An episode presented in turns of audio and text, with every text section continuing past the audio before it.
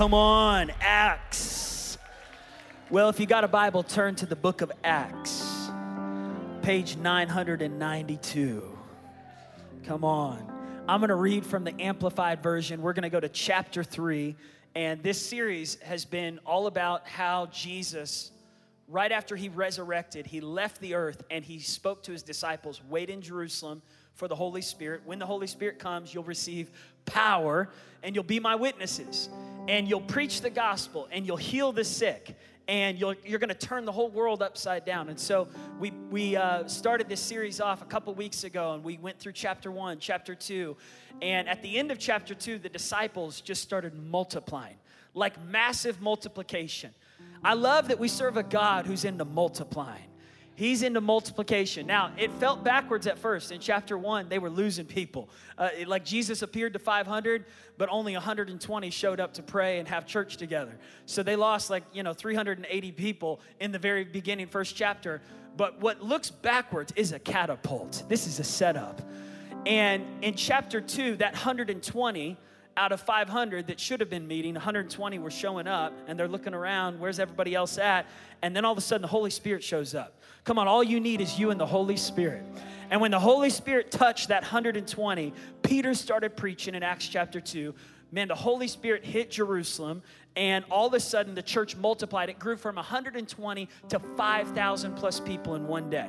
The Lord started adding to the church daily. They started having food together, eating in homes, first Wednesdays, starting having a family meal and candlelight dinner, and they start breaking bread, and they start going together to pray. Now, Jesus told his disciples, when you go out, go with another person. Go with two of you, go together. So Peter and John in chapter 3 are walking. Peter and John are walking. This is a picture of the church right now, that Peter and John are heading to pray. How many are thankful to have brothers and sisters that will pray with you? Come on, this is the joy of going to church. I just need Peter and John. Just Ashley, let's go pray together. Let's go pray together. And I love that the first word in chapter 3 is now. Everybody say now. I want to title this message, Real Change, Real Change. Real change starts now. Now, it's what you do today. It's not what you're going to do. It's not what you did yesterday. It's what are you doing now? Now. Now. We serve a now God. We serve a God who actually calls himself I am. Not I was, not I will be. I am right now, an ever-present help in time of need. I'm so thankful for a now God. A now God requires a now faith. If you're going to have real change, it starts with a now faith. Now faith is the substance of things hoped for, the evidence of things not yet seen. Y'all, we are sitting in a room of people who were living in a now moment, who rose up with generosity and said, let's build a church in Tulsa, Oklahoma. Let's start a Dream Center. We're in a season right now with the church that said, let's build a pool for kids in North Tulsa to learn how to swim and a splash pad. We're a now church. We're not a church who's building museums of past miracles. We're a church who's experiencing miracles right now. Somebody say now. So the church was walking right now. Peter and John were now walking to the temple, and they were going to pray. By the way, we have prayer happening all week, every single day in our prayer room, but Wednesdays at noon, we're gathering to pray together. For anyone who wants to come and pray at noon this Wednesday, join us in here, in this room, and we're just stirring up prayer for revival. Y'all, every revival is started by prayer. Every miracle starts with prayer. Real change starts with prayer. The disciples were praying in the upper room before miracles ever happened. It's when we take time to pray and seek God. So Peter and John, they knew, we've got to get to the temple and keep praying.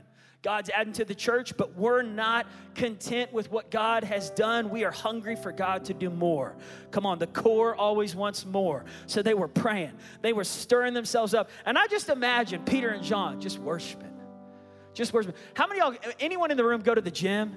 Where's the gym rats at? Where's the people go to the gym? And how many of you guys put on your headphones when you go to the gym? You put in your AirPods, right? I put these guys in, and I'm gonna put, these things are so hard to get out of the case, by the way. And then I put them in, and man, I just get locked in when I go to the gym.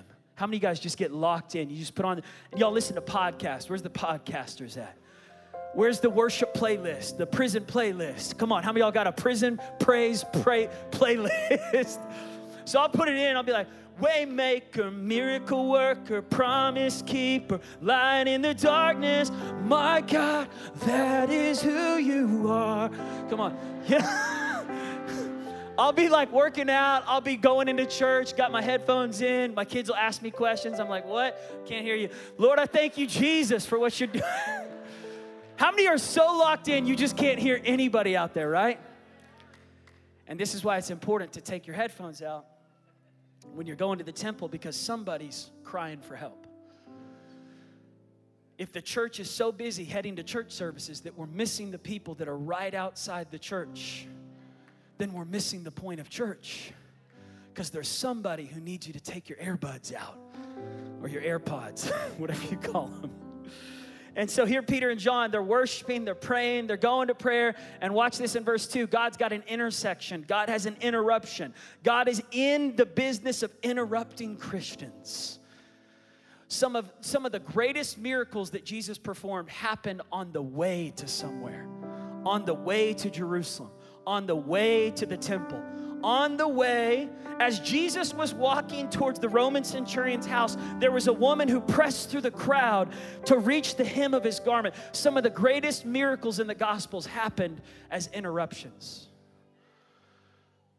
And this is why we've got to be awake. This is why the church has got to have our eyes open and our ears open to hear the cries of people at Quick Trip, at Walmart, in our businesses, in our campuses, in our universities, in our schools, on the way to church. That we're attentive. We're attentive to our kids' cries. We're attentive to our spouses' cries. We're attentive to the people around us that are saying, do you see me? Do you know that I need prayer on the way to your church service? Do you know that I need real change too? On the way to the temple, verse 2, it says, a man was lame from birth. Lame from birth. In other words, this was something he was stuck with. He didn't even get to choose. It didn't even happen when he was outside of his mother's womb. It happened even right as he came out of his mother's womb. It was there. He couldn't use his legs. From his birth, he was stuck with this disability. And he was carried to the temple gate called Beautiful, where he was put every day to beg from those who were going into the temple courts. And in verse 3, when he saw Peter and John about to go into the temple, he asked them to give him a gift. He was asking for money. He was asking for a temporary fix. He was asking for change.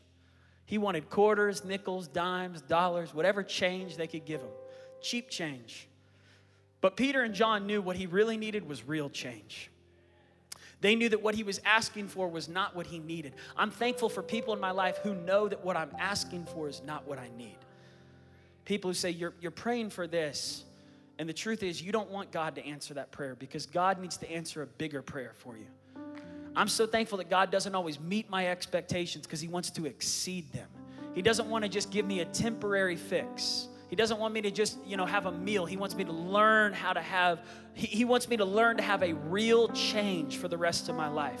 That's where Peter and John were at with this. And Peter directed his gaze intently at him, and he said, look at us.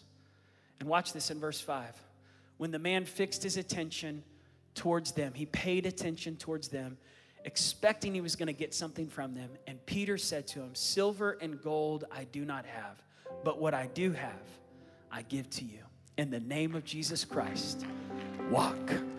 Lord, I pray that you would speak to us today, God, about real change. I pray that we would leave this place with real change in our hearts and our minds, in our marriages, in our families, God, in our current season of life, whatever people are facing today, here and online. I thank you, God, for real change to happen. In Jesus' name, everybody said, Amen. Thank you so much. All right, let's get into this. Where does real change begin? Real change starts with me. Real change starts with me realizing that something needs to change in my life. I was thinking about how this man was laid outside of a gate called Beautiful, and yet he was living a very ugly life, that every day he was watching other people run, walk, pray, worship, walk into the temple. And yet here he is watching other people live in beauty while he looks at an ugly condition every single day, stuck not just lame and paralyzed, but stuck in a place of begging to survive, begging just to have enough money to pay for food for the rest of the day. Yesterday, when we went to the Send in Kansas City, we drove up there and we got to the Arrowhead Stadium where the Chiefs play their football games. And we get out, you know, we're in the parking lot and they're letting cars come through. And they said, "Where's your tickets?" I was like, "Tickets? Ashley, where's our tickets?" And she says, "I don't know, Paul, where's our tickets?" I was like, "Liam, Benny, where's our tickets?" And they're like, "We don't have tickets, you know." And it dawned on us we didn't have, like, our tickets that we were supposed to have. And so we start talking to the parking lot lady and, you know, trying to figure out what we can do and what she can do. And after 5 minutes of confusing conversation, she just said, "Just go in." And so we got into the parking lot. Then we were stuck outside of a beautiful gate. No kidding. It was like a really nice gate outside of Arrowhead Stadium. We got into the parking, but we couldn't get into the stadium. And I'm watching as people walk in, and I recognize some people. I was like, "I know them." And they were like, "Well, they have tickets." And I was like, can I piggyback off? "No, you have to have your own ticket." And I was like, "Well, my app is not working. I'm trying to use the app because all the tickets were digital." And I was like, "It's not pulling it up." And she was like, "Do you know anyone in there?" I was like, "Yes, I know the guy who's putting this on. His name's Andy Bird." She was like, "Yeah, you don't know him." I was like, "I have his number on my phone." You know, I'm trying to drop names, and she's like, "Whatever." And so I'm negotiating outside the gate, and I could see other people experiencing freedom. They're walking into the gate, and the songs of deliverance are playing. I can hear the songs in the background. Raise a hallelujah with everything inside of me. I'll raise a hallelujah. And it was awesome. For them. We were outside the gate and our boys are just sweating. They're like, "Dad, we should have got tickets to the Send." And I was like, "I'm trying, boys," you know, and I'm trying to figure it out. And Ashley, we're all trying to figure it out. And finally, 25 minutes later, we get into the stadium. We find our way in there. And the freedom that was in that place, the joy that was in that place, the hope that was in that place. But I imagine what it would be like to sit outside the gates every single day of a place that's singing, that's shouting. I wonder what it would be like to sit inside a place but still feel like you're an outsider, watching other people use legs that you can't use. Anyone who's ever had a disability or anyone in the room today with a disability, you know that feeling of other people getting to do something you don't get to do. I remember going to visit a friend in prison and he said, "Do you know how lucky you are? Just to get to do whatever you want every single day." He said, "When you live in prison, when you're incarcerated, you realize how precious freedom is, how precious life is outside these bars, how amazing it is to get to wake up every single day and choose what meal you're gonna have and choose to get a job and work." And I imagine people who are in a disability, just that feeling of watching other people use their limbs, their legs. Have you ever been stuck in a place that was just difficult for your life while other people got to move forward? You ever been stuck somewhere that you didn't want to be? Stuck in a condition that you didn't want to be in? Yeah, and I imagine this guy, it's not like he woke up and wanted this condition. He was stuck with it. He was stuck in a condition while everyone else was getting to use something that he wanted to use. He wanted legs. He wanted to use his legs. And I felt like the Lord was speaking to me in this chapter that the church has been hit with a paralyzing spirit. That this man who's lame outside the temple represents so many people in the church who've lost their ability to run. They've lost their ability to walk. They've gotten stuck at the gate, stuck in a spiritual paralyzed state. But today, in the name of Jesus, you're about to get your legs back. You're about to get your walking back. This was a setup. It says that from birth, he was in this condition. David said when he was praying his repentant prayer in Psalm 51, verse 5, he says, "Since my birth, I have been stuck in iniquity. I was brought forth in sin." Romans chapter 3 says we were born into sin, that sin was part of, that no one in the entire world is sinless, that all of us have sinned. In fact, when our kids were born, they were born into sin. And I didn't even have to teach my kids sin. Like, they just rebel. And we have babies that just rebel. Like, we tell them not to do something, and they just go to do it. Come on, how many of y'all have babies that are just rebellious? And the rest of y'all that aren't raising your hands, you know you used to be a rebellious baby. You were a sinful baby. You were like, no, I was an angel baby, Paul. I never sinned. All of these sinning babies over here, not me. But the truth is, all of us were born with some sort of sinful dysfunction. All of us were lame from birth spiritually. None of us saved ourselves. None of us gave ourselves the ability to walk spiritually. Without the Holy Spirit, we cannot do what God's called us to do. Real change starts with admitting I need a Savior and I can't save myself. I can't change myself. I can't put myself through programs that are going to change me without the power of the Holy Spirit. I need a real change that starts with surrender, that starts with recognizing I need Jesus. So here he is, he's stuck there every day, and he's asking for temporary fixes. He's asking people for money, and every day people walk past him. Some of us in this room, we are Peter and John. We are the ones that God has sent to go and lift up this beggar, this person who's hurting in our lives. You don't realize that this week you're going to have an opportunity to minister to someone who's hurting, who's begging, who's lame. God has sent you on divine assignment, even to church today, that God would cross paths with someone who needs what you have. The world has problems and we have answers. But for some of us in this room, we are the lame man. And spiritually, we are hurting. We are sitting outside the temple or maybe even inside the temple, and we're saying, I need healing. I have been hurt. I have been broken. Ever since I was little, I have been steeped in sin. I've had generational curses that I've just grown up with. My daddy did it. My granddaddy did it. My mom did it. I've just been born into this family of dysfunction, and I've never been able to break free. I've never been able to do what some of these other people can do. I can't walk like they walk. I can't live in the freedom they live in, and we find ourselves searching and wondering, does anyone see me, and is anyone going to help me? So here he is. He's begging people, anyone, just for temporary fixes. And I wonder what, for some of you, has caused you to be lame. For some of us, it is sin. For some of us, it's shame. For some of us, it is and I'm not just talking about spiritually lame. For some of you, you're in a physical state right now, and you need God to heal you. And I believe he's not just healing people spiritually. He's going to heal people physically, because God is the healer, and it is his will to heal emotionally, spiritually, mentally, and physically. For some of you, you've been stuck in a depressed state. You've been lame in your mind. You haven't been able to move forward. You've been in this place of just feeling overwhelmed, anxious, afraid, concerned, worried. And today, God's wanting to set you free. For some, we've been distracted. We've been depleted. We've been so discouraged. We've just kind of come to the place of, I just need to survive.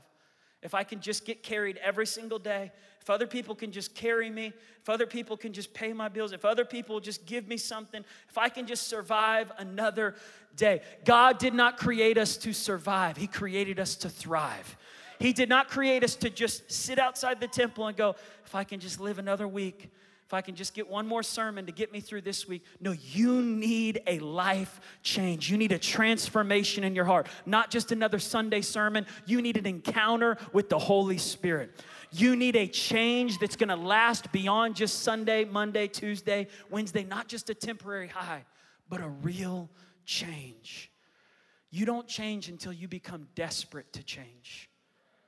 I remember watching this movie. It was a true story about a guy named Aaron Ralston. And he was a mountain climber and backpacker, and he was hiking through Utah. And he was going through these slot canyons when all of a sudden he fell down a slot canyon, got stuck between a rock and a hard place, and his arm was literally trapped between a boulder and the rock. The movie was called 127 Hours because he was stuck for 127 hours. He could not unstuck. He couldn't get his arm unstuck from the rocks. And he starts screaming, shouting, anybody, someone help me, I'm stuck, I'm dying. Isn't that the cry that's happening in the church for some people right now? You can't hear it out here, but when your spirit is in tune, you walk past someone and go, something's off. That person's hurting, that person needs prayer. This is why we gotta get our AirPods out and be in tune with the Holy Spirit. Because people were walking past this beggar every single day, and no one stopped to pray for him until Peter and John. They spoke to the root issue. Not just the surface level issue, not just here's some money, but let's deal with something that's going to be permanent, something that's going to change you forever. So Aaron Ralston is stuck and he gets so desperate. By the way, real change happens when you get so to a place of urgency. When you go, if I don't change, I'm going to lose my life. I'm going to lose everything. When you get that desperate, that's when you get to a place of real change that can happen. He took out his pocket knife that was dull and he began to cut off his arm because he said, I would rather lose my arm than lose my life. He crawled out of that canyon with one arm, leaving behind the other arm that was stuck in the rock that he could never get out. He cut it off with a dull pocket knife. And today he does motivational speeches in high schools and colleges and says nothing changes until you get desperate enough to leave behind the crap that's been keeping you in a stuck place. It's time to cut it off. Cut off the addictions, cut off the bondages, cut off the strongholds. Some of us are upset that I just said crap. But here's the real change that's going to happen. When you get tired of doing the same thing over and over and over, being stuck, see, God wants his church to rise up out of paralyzation. He wants his church to rise up out of that slot canyon where we've gotten stuck in certain ways, and he's saying it's time for the church to move in authority and power. So here this man is stuck in this place every single day, begging for money. When he sees Peter and John about to enter, he asks them for money. He sees them, and Peter looks them straight in the eye. Thank God for people who look you straight in the eye. Because it's not enough to just say, God bless you. It's to look him in the eyes and say, I see you. I see what's going on in your world. At the Dream Center, we always say, see a need and meet it. See a hurt and heal it. But before you can see a need, you got to see a person. Everyone saw this man through his problem, his disability. He was known for his condition. He's the beggar, the lame beggar. But Peter and John saw the potential that was inside him. Thank God for Peter and Johns in the church who see the potential in us, who prophetically speak to where we're headed, not where we're at, not where we've been, but what God wants to do in our future. So Peter looks him in the eye. He makes eye contact with him. He sees the human. Not the condition, not the disability, not the problem. He sees that he is a child of God. He's a candidate for a miracle. Turn to someone next to you and say, you're a candidate for a miracle. God sees you. God hears you. I'm so thankful God doesn't have AirPods in. He's listening to the cries of his sons and daughters. And he's lining you up. It's a setup this week. Someone needs to see you. Someone needs you to see them. He looked at them and they looked back at him. And something exchanged, I think, right here. Even before Peter said something, this man, it was like he was seen. When you feel seen, you almost feel vulnerable when you're seen. When someone really looks you in the eyes, it's almost like, whoa, they're looking at me. You know what I'm saying? I remember when I was in youth group, and one Wednesday night, I was 12 years old. I went to youth group that night. I was wearing a Raiders hoodie, Antonio. When y'all remember when Raiders used to be in Oakland? I had an Oakland Raiders hoodie. Now the Raiders are in Vegas, aren't they? Or L.A.? L.A., okay. Vegas. We're all trying to figure it out right now. So I'm wearing this Oakland hoodie. And someone comes to youth group that night, and it's like 8:30, and they said, hey, big service is still going on. That's what we call adults, big service. They're like, big service is still happening in the gym at 7700 South Lewis.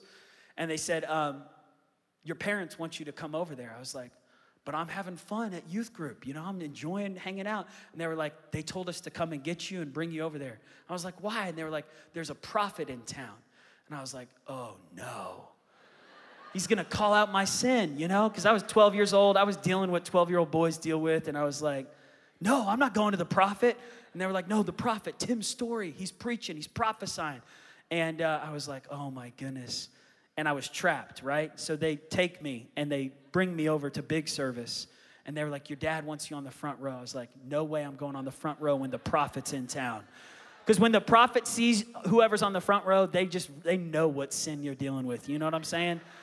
So I was like, I'm sitting in the back. I'm standing in the very back. And so I got my head down, pulled my hoodie a little bit over my face. And sure enough, he goes, hey, you in the Raiders hoodie back there. and my heart starts beating. I felt like I was going to die right when he said it. And I thought lightning was coming through the building. And he tells me to come up to the stage, doesn't know that I'm Billy Joe Darty's son, but man, I walk up there. And this is when, for anyone who desires to move in the prophetic realm is never meant to bring condemnation. I think this is why people are afraid of the prophetic realm, because it's been abused, it's been manipulated, it's been used to bring just harsh damage to people. But real prophetic words bring life and hope. They call forth what God wants to do. They might have a warning connected to them, but they always have a spirit of hope. It, like a spirit, like when Jesus gets a hold of someone, he says, I want to do something fresh in your life. It's going to require repentance. It's going to require humility. And yet at the same time, it's going to bring refreshing. By the way, this is what Peter preaches in Acts 3. Out of this miracle, he preaches about repentance and refreshing connected to what God does in this man's life. So Tim Story starts prophesying. And he says, I don't know who you are, but he looks me in the eyes. And right when he looked me in the eyes, I just start bawling. I close my eyes. He goes, open your eyes. And I was like, no, you're going to see it all. You're going to know everything. You're going to see what I've seen, you know. And he goes, open your eyes. And I open my eyes, and he just starts prophesying. He goes, God loves you. God sees you. God is for you. God has greater things than you've ever seen. Your generation's going to be impacted by your obedience. And he starts calling this out. And, man, I just fell to my knees, and real change happened. Real change happens when we start calling forth potential out of young boys and young girls. By the way, this generation needs it more than ever for you to speak life into them. This last week, I was looking at Liam, our 8-year-old, and I said, Liam, you are a mighty man of God. And he kind of put his head down. And he's like, no. And I go, stop. Yes, you are. You're a mighty man of God. Benny goes, what about me? I said, you are too. The Lord is working in you. In Jesus' name. And, you know, Mac is like, what about me? I was like, we're gonna get you saved this year in Jesus' name. No, everyone, they're all mighty men of God. But, you know, we got to speak it out. Peter looks him in the eyes, and he says, I don't have what you're asking for. But I have what you're not asking for. You've been asking for something out of a place of disappointment with God. You've been hurt by the church. You've been ignored. You've experienced disappointment in the temple. You've gone to the temple. You've been late at the temple every day of your life. And you used to pray that you'd get your legs back, that you'd get your healing, that you'd start walking again. And then you started getting ignored. And then your prayers didn't get answered. And over time, you settled for survival. You settled just to show up. Your parents kept bringing you to this place because they knew there was something powerful about this place. I'm so thankful that parents keep bringing their kids to church, knowing that sometime, someday, transformation will happen. Life is going to happen. Change is going to happen. Keep bringing them to the temple. And Peter said, you're asking for something I don't have, but I do have something that you used to ask for. I do have the thing that's going to change you for good. It's going to be a crazy transition. Because you've gotten used to not walking. You've never had to go find a job. You've never lived a life where you've walked around and ran around. It's going to feel uncomfortable at first. Real change is uncomfortable. Real change doesn't automatically, instantly make you happy. It might even be a little awkward at first. It might feel a little uncomfortable. But you would rather live in the uncomfortable zone of real change than stay comfortable in dysfunctional sins of cycles of generational poverty. It's going to break you free. It's going to open your mind up to an abundant mindset, but it's going to require some discomfort at first. So he looks him in the eyes and he says, what I do have. I want to give you 3 points real quick. Start where you are. For real change to happen, number one, start where you are. Number two, use what you have. Use what you have. Stop acting like you don't have something to use. You do have something. Peter and John said, I don't have money. Just because you don't have money doesn't mean you don't have anything. You have time. You have talent. You have energy. You have gifts. You have breath in your lungs. You have something to use. You've got something to give to this world. God did not create us to be consumers. Just give me. No, God says, contribute. Use what you've got. Use your voice. If you can sing, join the choir. If you can play the guitar, start volunteering in children's church. Start worshiping. If you've got a voice, witness to someone at Quick Trip. Pray for somebody. I don't have silver and gold, but I do have a voice. I do have influence. I do have the name of Jesus. And so Peter and John, they look at him. I want the band to come out. They said, silver and gold have I none, but what I do have, I give to you. So 1, start where you are. 2, use what you got. 3, work with who's right in front of you. Work with who's right in front of you. Sometimes we're waiting on a mission trip for an audience, and God says, there is someone right in front of you. Work with who's right in front of you. Someone right in front of you needs what you have.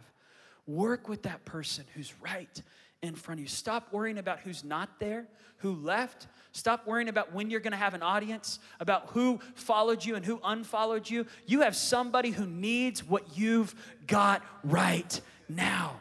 There's a teenager that needs your affirmation. There's a husband that needs your love. There's a wife who needs what you have. There is somebody who needs you to start using what's inside you. And when we become so self-focused, we stop using what God's given us.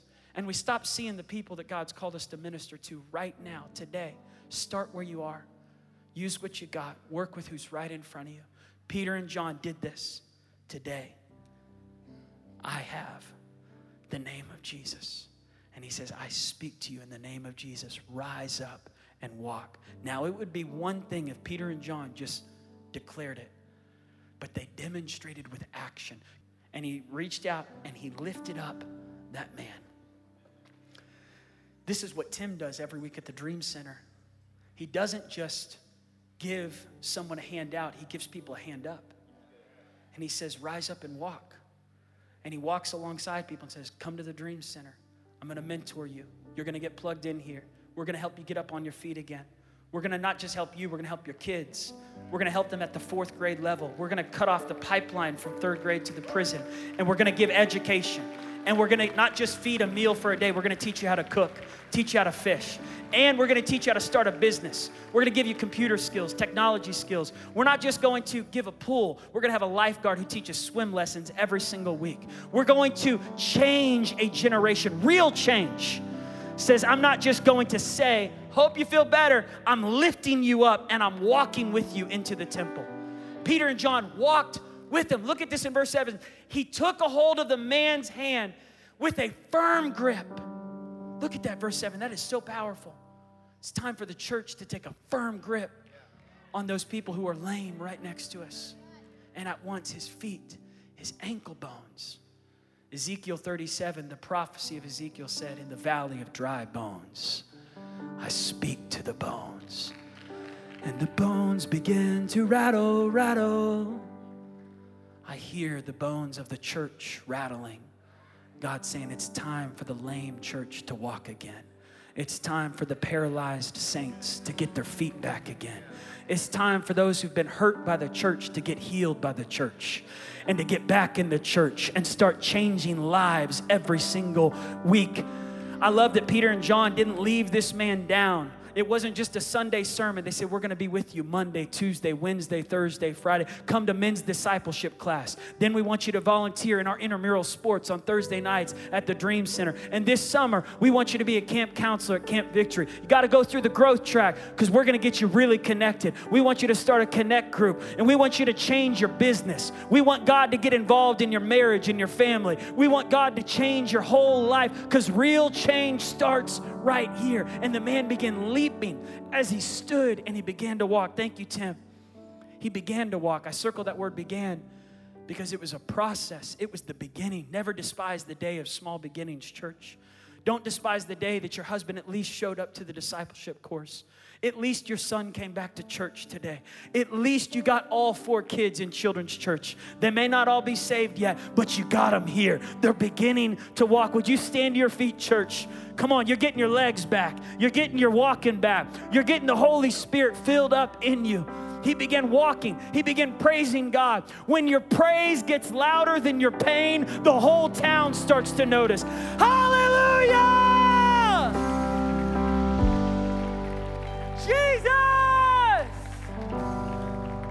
We We've spent enough time being loud, complaining about our pain, complaining about murmuring and complaining about our problems and our paralyzed state. This man said, I got to get louder with my praise than I was with my pain. I want the town to know where I used to shout begging for change, for cheap change. Now I'm shouting, celebrating the real change that Jesus has done in me. He changed my body. He changed my mind.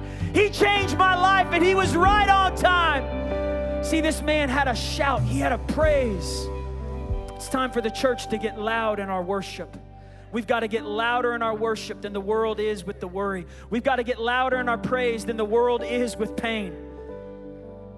And this man, as he began to shout his testimony, the whole temple, everyone in town, they said, we know this guy. He's the guy with the disability. He's the guy with the problem. He was known by his diagnosis, but now he was known for his testimony. God's going to turn your test into a testimony. Your mess is going to become your message.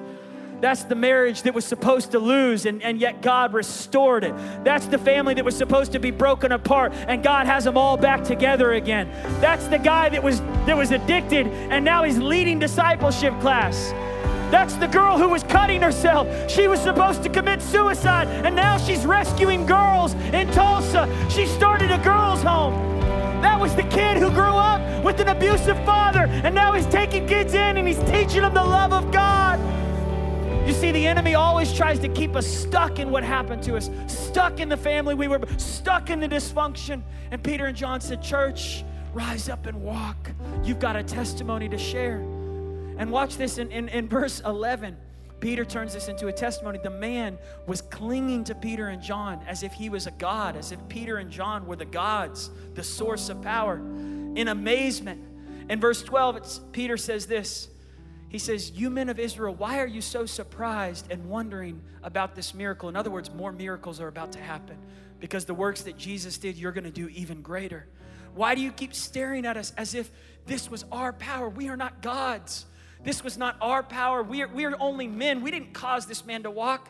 Let me tell you who the real power comes from. The God of Abraham, Isaac, and Jacob. The God of families that were broken and messed up. The God who was there for Jacob. The God who was there for Isaac. The God of our forefathers. He has glorified his servant, Jesus Christ. The power is in Jesus. The power is in Jesus. The power is in Jesus. The power is in Jesus. Whom you did. And then Peter says, you crucified him. You nailed him to a cross. You thought it was over, but God raised him from the dead. The power comes from his resurrection. Church, we have resurrection power.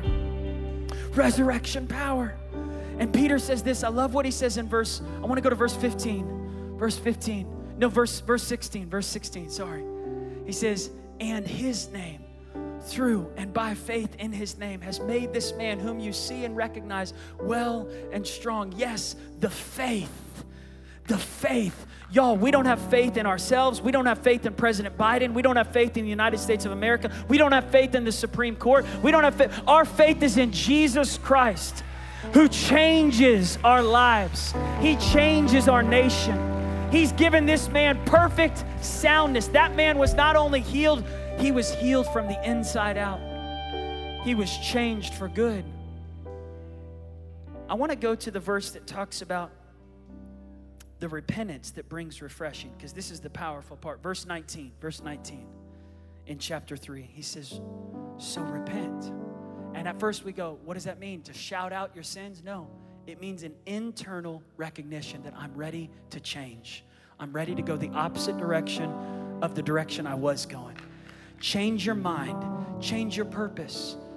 Repent, he says. Turn around. Return towards God's will. Return towards God's heart, that your sins may be erased, blotted out, wiped clean, and times of refreshing. God wants to bring times of refreshing to his church, recovering the effects of the heat, reviving with fresh wind, that it may come with the presence of God. Y'all, there's about to be a time of refreshing that's going to hit the church in 2022. As we turn towards God and say, God, we need you. If my people who are called by my name will humble themselves and pray and turn from their wicked ways, I will hear their prayers and I will heal their land. Times of refreshing will come. Would you just close your eyes all over this place? If you're here today and you just need a fresh a refreshing, a touch from heaven. Maybe the enemy has tried to strike you. Maybe you feel like the enemy has tried to steal from you. Maybe in some places you feel lame. You feel like you've been knocked down, like your feet have just been knocked out. You feel like maybe you're stuck. God's saying, I want to get you unstuck today.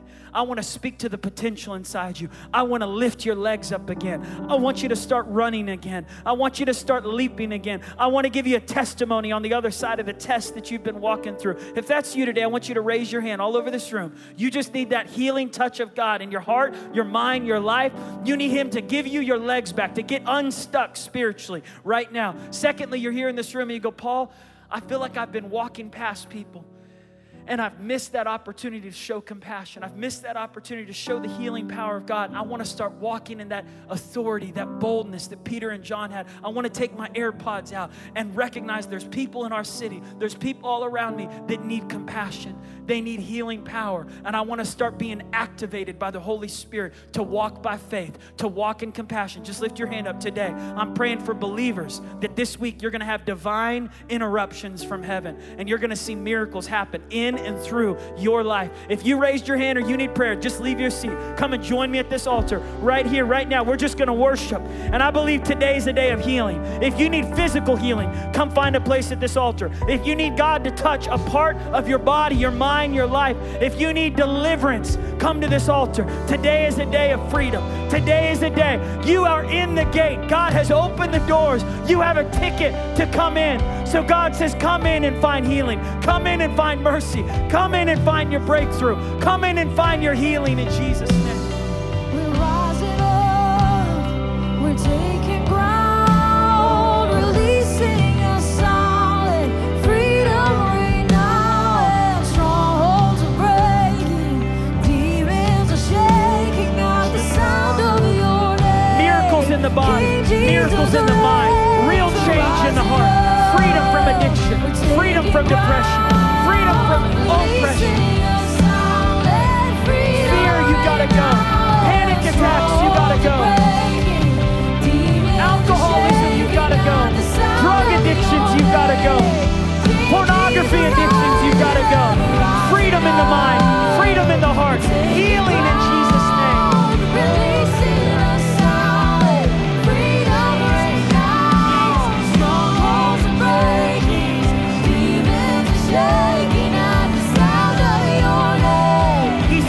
Brokenhearted. He's healing the broken heart.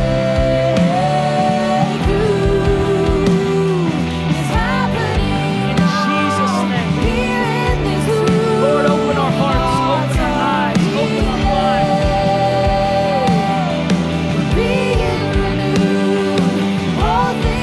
Spirit, fresh touch from heaven. Fresh touch from heaven.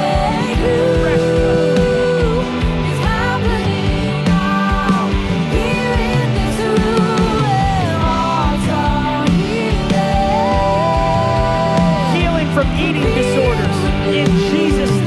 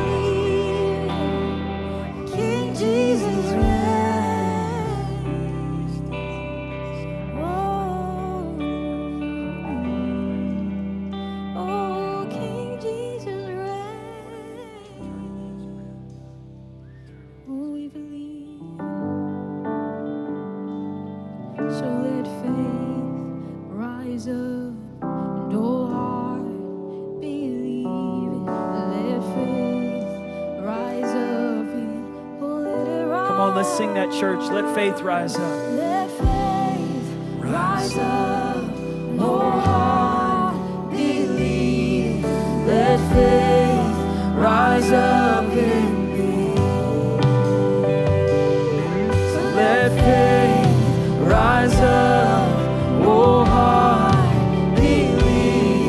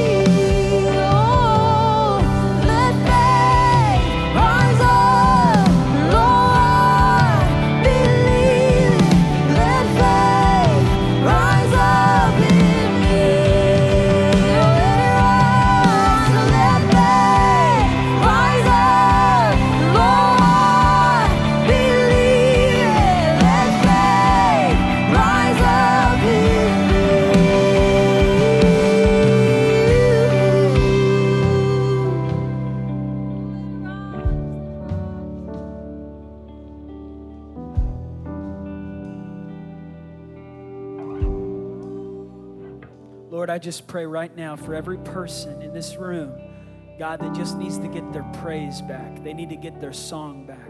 They've walked through heaviness. They've walked through a garment of heaviness, but today you're giving them a garment of praise. They've walked through tests. They've walked through trials. They've walked through pain, but today, God, you're giving them a praise that's louder than their pain. God, you're giving them a song, a healing testimony.